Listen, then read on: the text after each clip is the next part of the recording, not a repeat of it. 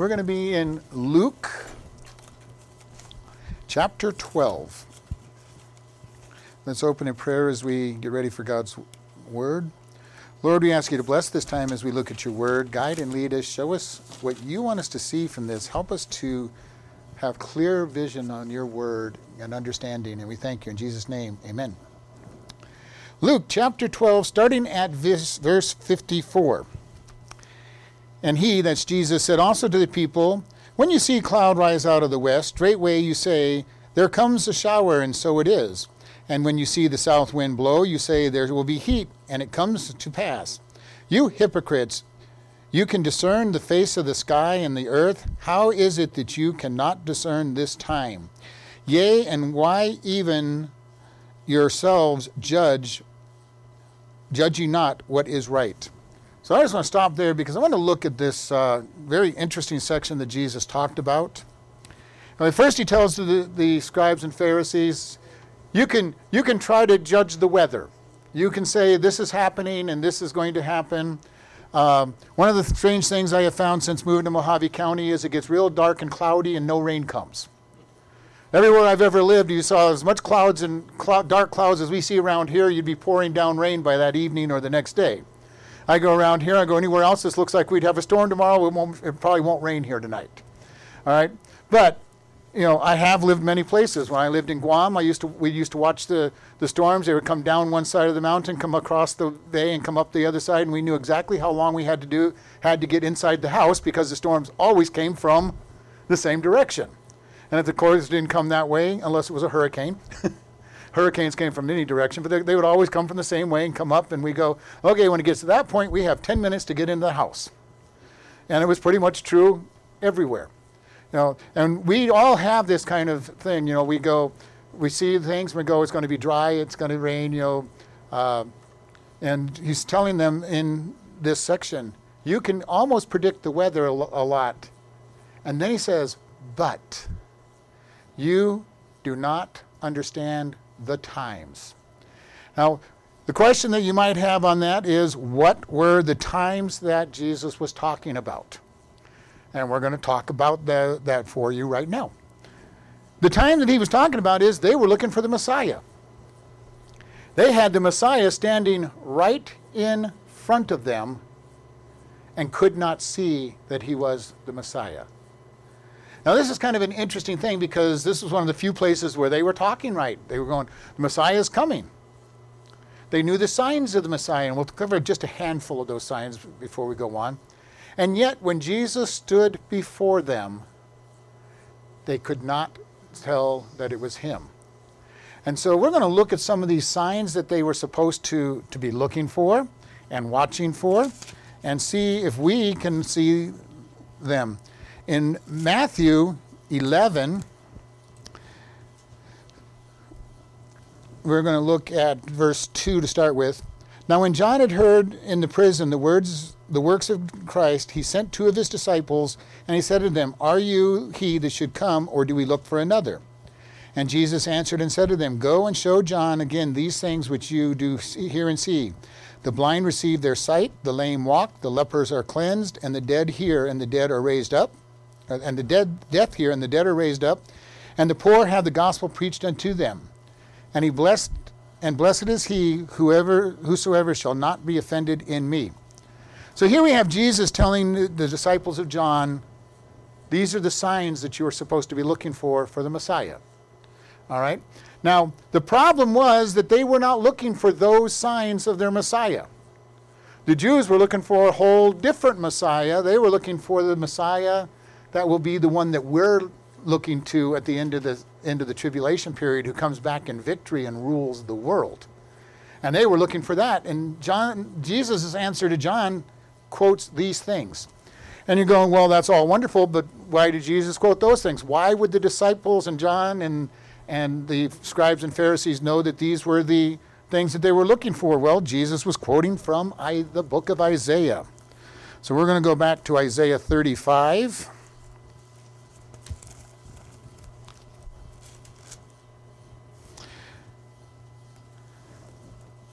Verses 5 and 6. Then the eyes of the blind shall be opened, and the ears of the deaf shall be unstopped. Then shall the lame man leap as a hart, and the tongue of the deaf, dumb sing. For in, the, for in the wilderness that shall waters break forth, and streams in the desert. So they already knew what the Messiah was going to do. The Messiah was going to come and bring healing.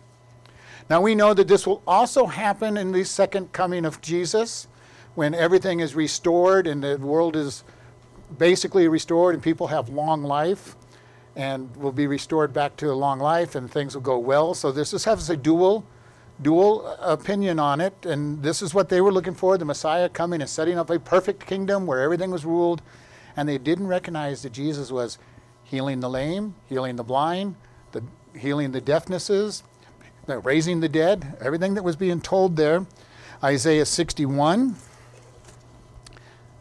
verses 1 through 3.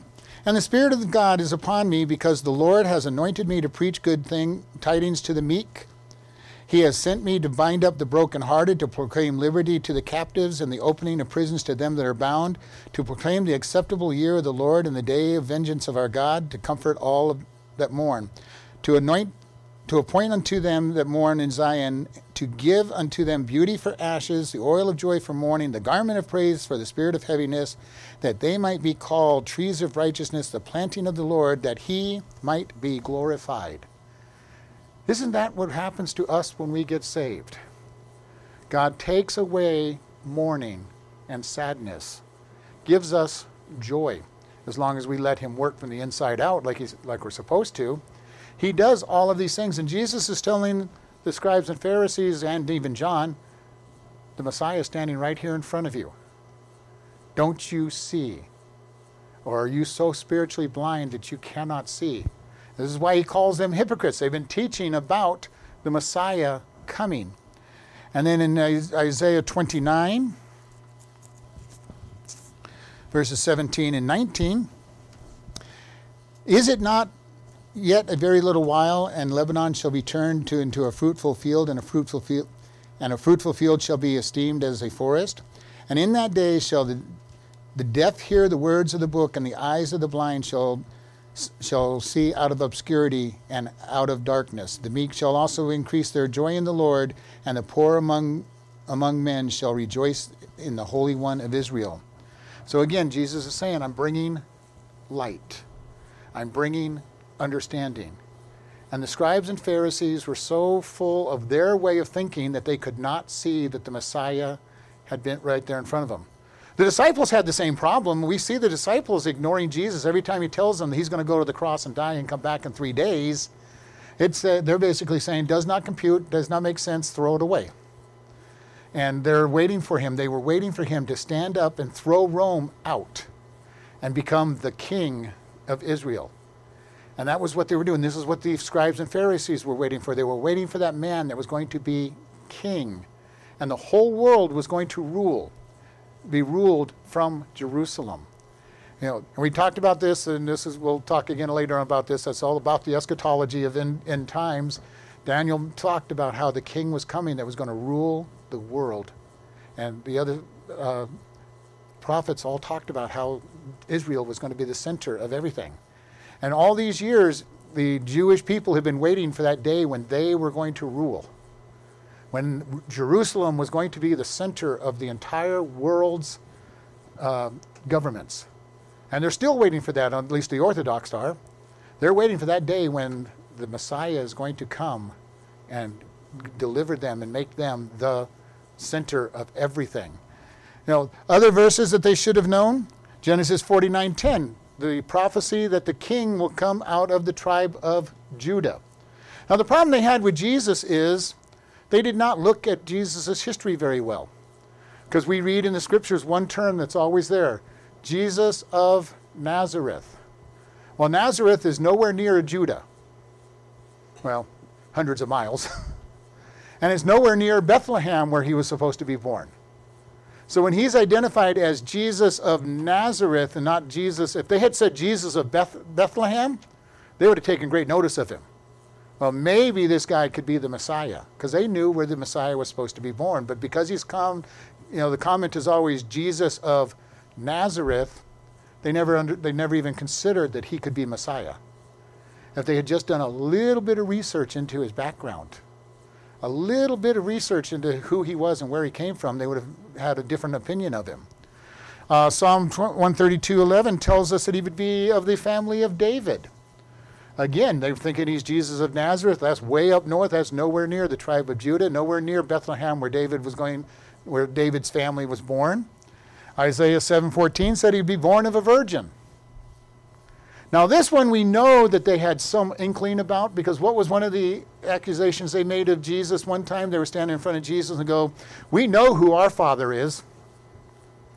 They knew something about his history uh, on that part. They knew the negative part on that because Mary would have been accused of being playing around before marriage. And he would have been considered an illegitimate child even though Joseph and Mary got married, they would have considered him illegitimate. And we know that the scribes and Pharisees under, knew that much of his history, that he was considered to be illegitimate. So this fills that prophecy, Isaiah 9 2, that he would be a great light. What's he doing? Bringing light. He's shedding light on a people that were bound in tradition and in ways of doing things. And they did not fully understand the scriptures. This can be a problem that we have in many times if we grow up in churches and we spend a lot of time in churches. We can get bound up in what do we think is true by how we've been taught, how we've been raised. And we need to be careful about that and let the light of Jesus shine upon us and saying, uh, You're just living in traditions. Jesus said, did this many times. How many times did Jesus heal on the Sabbath day? Now, God said, You do not work on the Sabbath day. And, they, and the Jews have huge sections of their rule book on what you can and cannot do on the Sabbath day. I went to a friend's house who was in, a Jewish one time, and, uh, and I was there Friday night before sunset, and they were running around all the house, opening up all the cabinets and getting the crock pots turned on and turning on all the lights that they want, wanted on for the, whole, for the next uh, 24 hours. And I almost felt like maybe I should go run, run around and close all their cabinets for them. It would have been terrible, because opening a cabinet was working by their definition turning on your stove would be working. You know, so they were bound by these rules, and Jesus would heal on the Sabbath day just to show them that that's not God's rule. He was bringing light to them. You know, they thought all these different things, and all through the scriptures, we see Jesus doing exactly what he wasn't supposed to do by man's rules and traditions. And he even told them, You have raised man's traditions above God's word. And you know, the Jews have a statement on that. They, they, they really understand that they have made their rules bigger than, this, than what God says, and they call it building a wall around God's rules so that you don't accidentally break his rules. So that if you break man's rules, you won't break God's rules because all you did was went over one wall and not all the way over to God's. And they admit that that's what they've done. Jesus irritated them because he goes, I don't want the, God doesn't want these walls. I have never asked for these walls around my rules. Just don't break my rules. And this happens many times in Christian churches. There are churches where they make all kinds of rules on how you're supposed to live and how you're supposed to behave if you're going to be a good Christian. And you know, to one sense, they might be pretty good, but they're not necessarily God's rules. We have liberty. We have liberty to live the way God wants us to do. Now, people go, well, does that mean we can do anything that we want, right? Well, Paul already answered that when he said that grace much more abounds, you know, that where sin abounds, grace much more abounds. And they said, and he anticipated, he says, well, people will say, that means I can go out and sin. He goes, God forbid that you will just go out and sin. That would show that you don't know God. It really does. You know, I teach grace because if you want to go out and sin, that just tells me that you don't know God. If you're purposely sinning just so you can have more grace, there's a problem with your relationship with God. But we want to walk on and say, God's given me liberty. Now, how, how does liberty work? Well, I can't tell you how many people will come up to me and say, Is it okay for me to do such and such? And I have a real simple answer. And my answer is for you, no. Because if you're already asking me if it's okay, you doubt that it's okay between you and God, so you already do not have liberty to do it.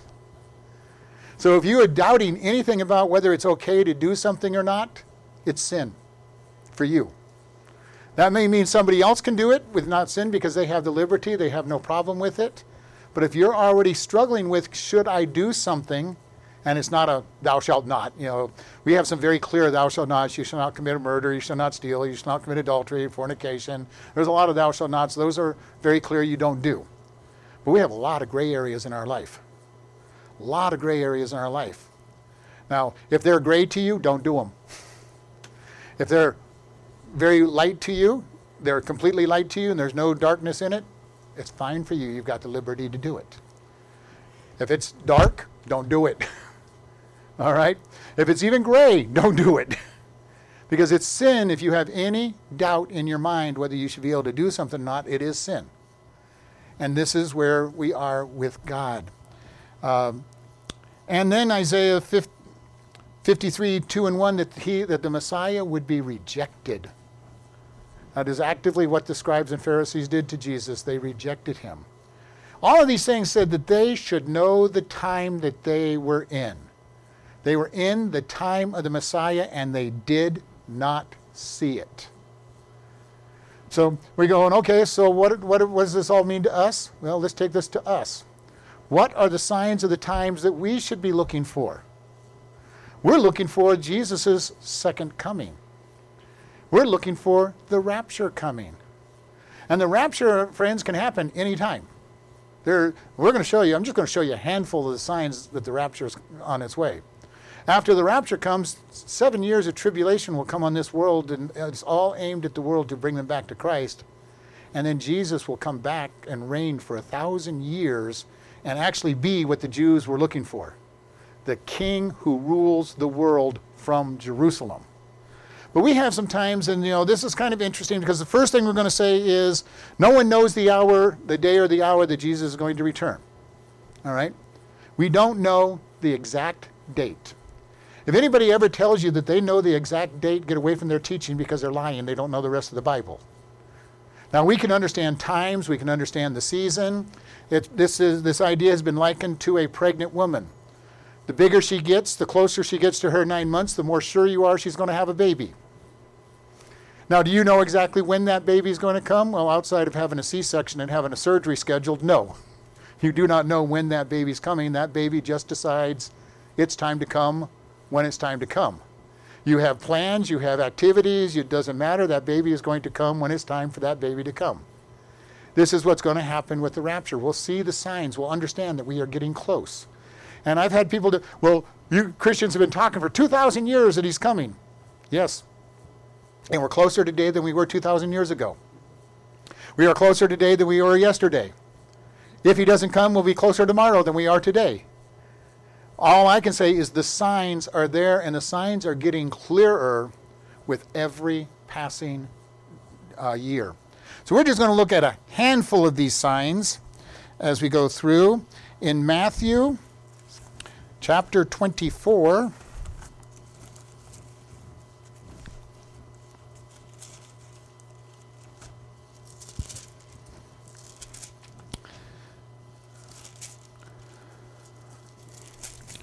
Verses 6 through 8.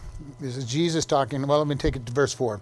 And Jesus answered them and said unto them, Take heed that man, no man deceive you, for many shall arise, saying, I am Christ, and shall deceive many. And ye shall hear of wars and rumors of wars. See that you are not troubled, for all these things must come to pass, and the end is not yet. For nation shall rise up against nation, and kingdom against kingdom, and there shall be famines and pestilence and earthquakes in divers places. All these things are the beginnings of sorrows.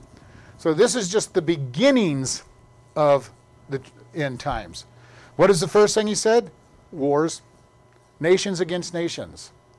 Now, I've studied on this a little bit, and I didn't realize how many quote unquote wars have been going on in our world. But there, right now, the, the, as of a couple months ago, they said there were 267 active wars going on in this world. And they were defining war any place where 100 or more people had died. Now, what's in our news right now is a war going on in Ukraine. And it's eclipsing all of the other minor little wars going on around, but there are wars all over the place. And we're also hearing all the time peace, peace, everything's peaceful. And how many skirmishes, wars have we had in just the 1900s? You know, we've had many wars. And we have not really had a peaceful time, just as Jesus said. And he said, This is the beginning. He said also that there will be famines and pestilence. How much are we talking about famine right now? Even here in America, we're starting to talk about famine and lack of food and everywhere. The rest of the world has been dealing with this for a long time. Pestilence, we just came out of two years of terrible pestilence called COVID, and probably going to be more in the near future as we go along. Why? It's the end times. We are sitting right there on the cusp of all of this thing. Then he says there will be diverse earthquakes in various places. How many earthquakes do we hear about anymore? And sometimes we're hearing about it was no big deal when you lived in California, Oregon, Washington, anywhere around the Pacific Rim. You heard about earthquakes all the time. I lived in I lived in California. We didn't even worry about an earthquake until it, it broke uh, four or five. And you know, lived in Guam. We didn't even think about them until they got big, because they were always shaking the island. But now we're hearing about earthquakes in Tennessee, you know, Pennsylvania, all these places where we never heard about them, and we look at this and say, God said they were going to happen. Does this tell us that we're looking at something or should be looking at something? I think so. I think we should be looking very carefully at how close are we to the end days. Because we're seeing all of these things and they're intensifying in a great way.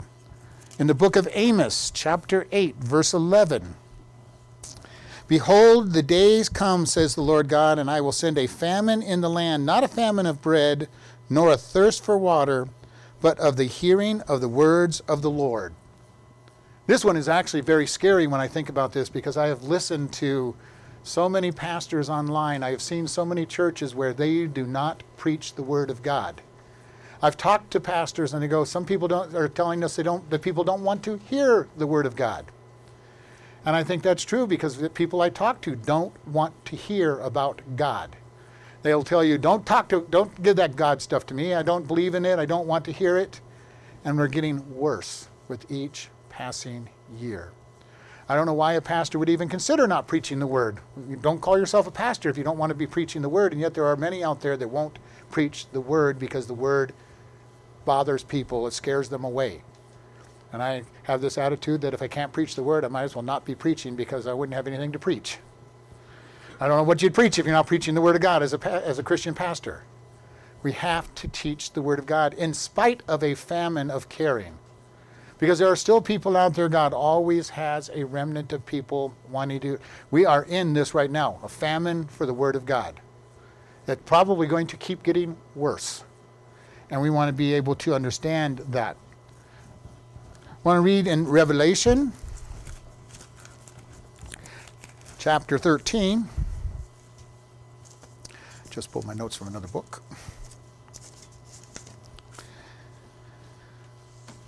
And he caused all, both great and small, rich and poor, free and bond, to receive a mark on their right hand or their foreheads, that no man might buy or sell save he had the mark and the name of the beast or the number of his name. So here we have God telling us that there's coming a time when you won't even be able to buy and sell without having this mark. Are we there yet? No.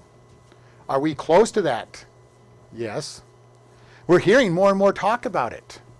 You know, if you listen closely to the news right now, they're talking about that you should not even be allowed to go into a store unless you have a uh, vaccine passport. And they're starting to push for these things. That's not quite the mark of the beast, but it's pretty darn close. We are in basically a cashless society because most of us don't carry cash very often. You know, it's very funny at the prison. I keep getting asked every morning whether I have forty dollars in my pocket or not, and I'm going, "What is forty dollars? Is that the green paper that's supposed to be able to be spent?"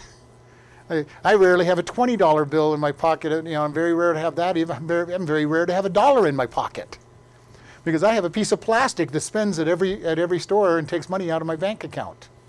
I am in a cashless world. I'm sorry, I'm already in a cashless world. Uh, and most of everything else is in a cashless world. Big finance does not no longer put things into a truck and transfer the gold and money from one place to another place. They just electronically send it from one bank to the other. Friends, we are in a cashless society. It does not take long to go to the place where we cannot buy and sell without having a mark or a particular rule. It's happening right now that different groups that are conservative groups are being cut off from their finances because the banks decide that they are too dangerous to be talking. So they take away their access to their bank and access of people giving them their money. We're not at the mark of the beast, but we are right there in a place where nobody has ever seen in history that we are just one quick step away from having this mark and having this restriction. Are we close to the end times? You know, the answer is yes. Am I saying it's going to be today or tomorrow? No, I'm not even going to go there, but I'm saying we are one big emergency away and we could be sitting right at a cashless society requiring people to have something. You know, and we're right there. So we look at this and then in 2 Timothy chapter 3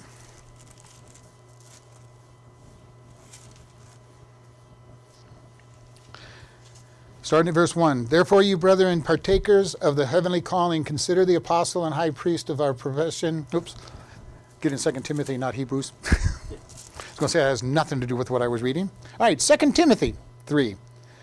This know also that in the last days perilous times shall come, that men shall be lovers of their own selves, covetous, boasters, proud, blasphemers, O disobedient to parents, unthankful, unholy, without natural affection, truce breakers, false accusers, in incontinent, fierce, despisers of those things that are good, traitors, heady, high minded, lovers of pleasure more than lovers of God, having a form of godliness but denying the power thereof. From such turn away, for these are the sort are they which creep into houses and lead captive silly women laden with sin and lead away with diver, divers lust, ever learning, never able to come to knowledge of the truth. Sounds a little bit like our world. Just a little bit. You know, people who are deceivers, lovers of themselves, without natural affections, which means homosexuals, transgenders, the, that those things, uh, tru- truce breakers, fierce, disobedient to their parents. Uh, you know, when you read that and you go, "Wow, how close to the end times are we?" We're sitting right on the cusp. Everything is in place for it. Do we see the signs? Do we understand the signs? Now, what should this mean to us? Okay, Jesus is coming soon. Praise God, I get to go home. Well, I agree. That's a wonderful side of things. What else should it do for us? Jesus is coming soon, and there's going to be seven years of tribulation. Do you have family and friend that don't know Jesus? This should motivate us to go share the gospel with our family and friends should motivate us to share it with everybody, but at least start with your family and friends, that they do not end up going through tribulation. In the book of Revelation, I went through and I went did the math on it, and it says quarter of the people die here, a third of the people die here, and it goes through, and all these people die through the 21 trials. When you add all those people that are dead, 66% of the population of the world will die during the seven years of tribulation. That's a lot of people two out of every three people will die during the tribulation period. I don't want to see anybody go through that. I want to see people get saved. I want to see them turn to Christ, recognize they're a sinner, and turn to Christ, and have Him come into their heart and take them at the rapture so they get to enjoy seven years of feast. Know, have you ever thought about that? What we're going to do in heaven for seven years while the world is going through hell, we're going to go through the marriage supper of the Lamb. We're going to have a seven year celebration. I haven't been into any really long parties like that, but the seven year party in heaven. I think the food's going to be pretty good. The music is going to be good. You know, everything about heaven and that party is going to be one of the best parties you could ever imagine and you have a choice of having a seven year party or seven years of trouble and trials and tribulations and pain and suffering. Me, it's an easy choice. I want, I want seven years of, of pleasure, not seven years of trials. What is our motivation? Are we sharing with our family? Does our family know what's coming? Do they know that they have a choice to make? Now, I hope everybody in this room has talked to their family if you can't talk to them, go grab tracks and give them a track. I got a whole bunch of them in the hallway, and I got a whole bunch of them in my office. You know, if you're afraid to talk to them, give them a track, mail them a track, you know, drop a track off at their front door, whatever, whatever makes you feel comfortable doing. It'd be better to talk to them, but the track can do some talking. We need to be taking this information. The signs of the time are here. We're looking at the possibility of the rapture any time now. And we need to be ready. Now, that doesn't mean it scares us. We stop and we go sit on the top of a house waiting for Jesus to come. It should motivate us, though, to share the gospel with people and be able to share this with him. He may not come for another couple decades. I look at this and I say the signs are here. Could the signs get worse? Yes, the signs can get worse. He can come at any time and start and everything and the time starts ticking for the end days. Uh, the end of time, it's seven years of tribulation and a thousand year reign of Christ. Are we ready? Are we seeing the signs? Are we ready to respond to those signs? And is it motivating us to share with others?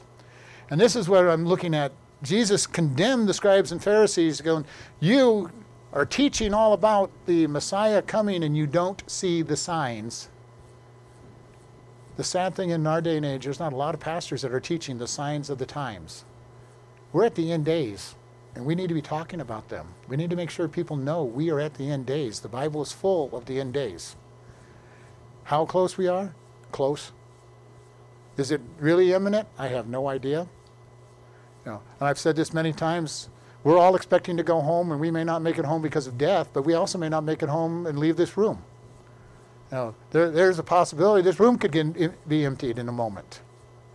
We need to be ready. The rapture is coming. In a twinkling of an eye, he will take his saints, and the saints will be gone. The world will be in chaos.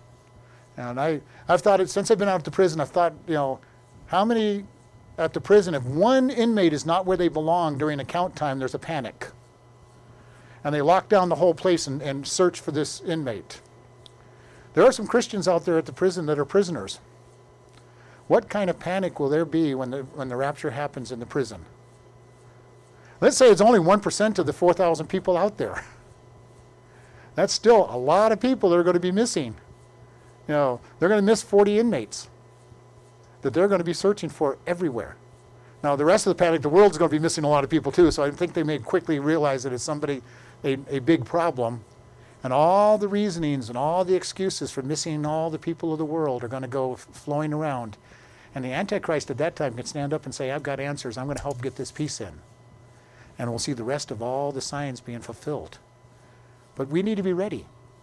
We need to make sure our loved ones are ready.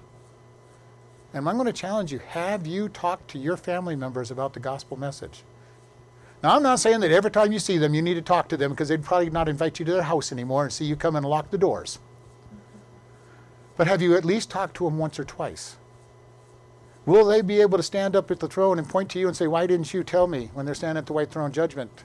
I don't want that. I want them to go, I told you. You, you, you, you know, you didn't accept, but I told you. We need to be able to understand there is a time coming that is going to be hard on this world.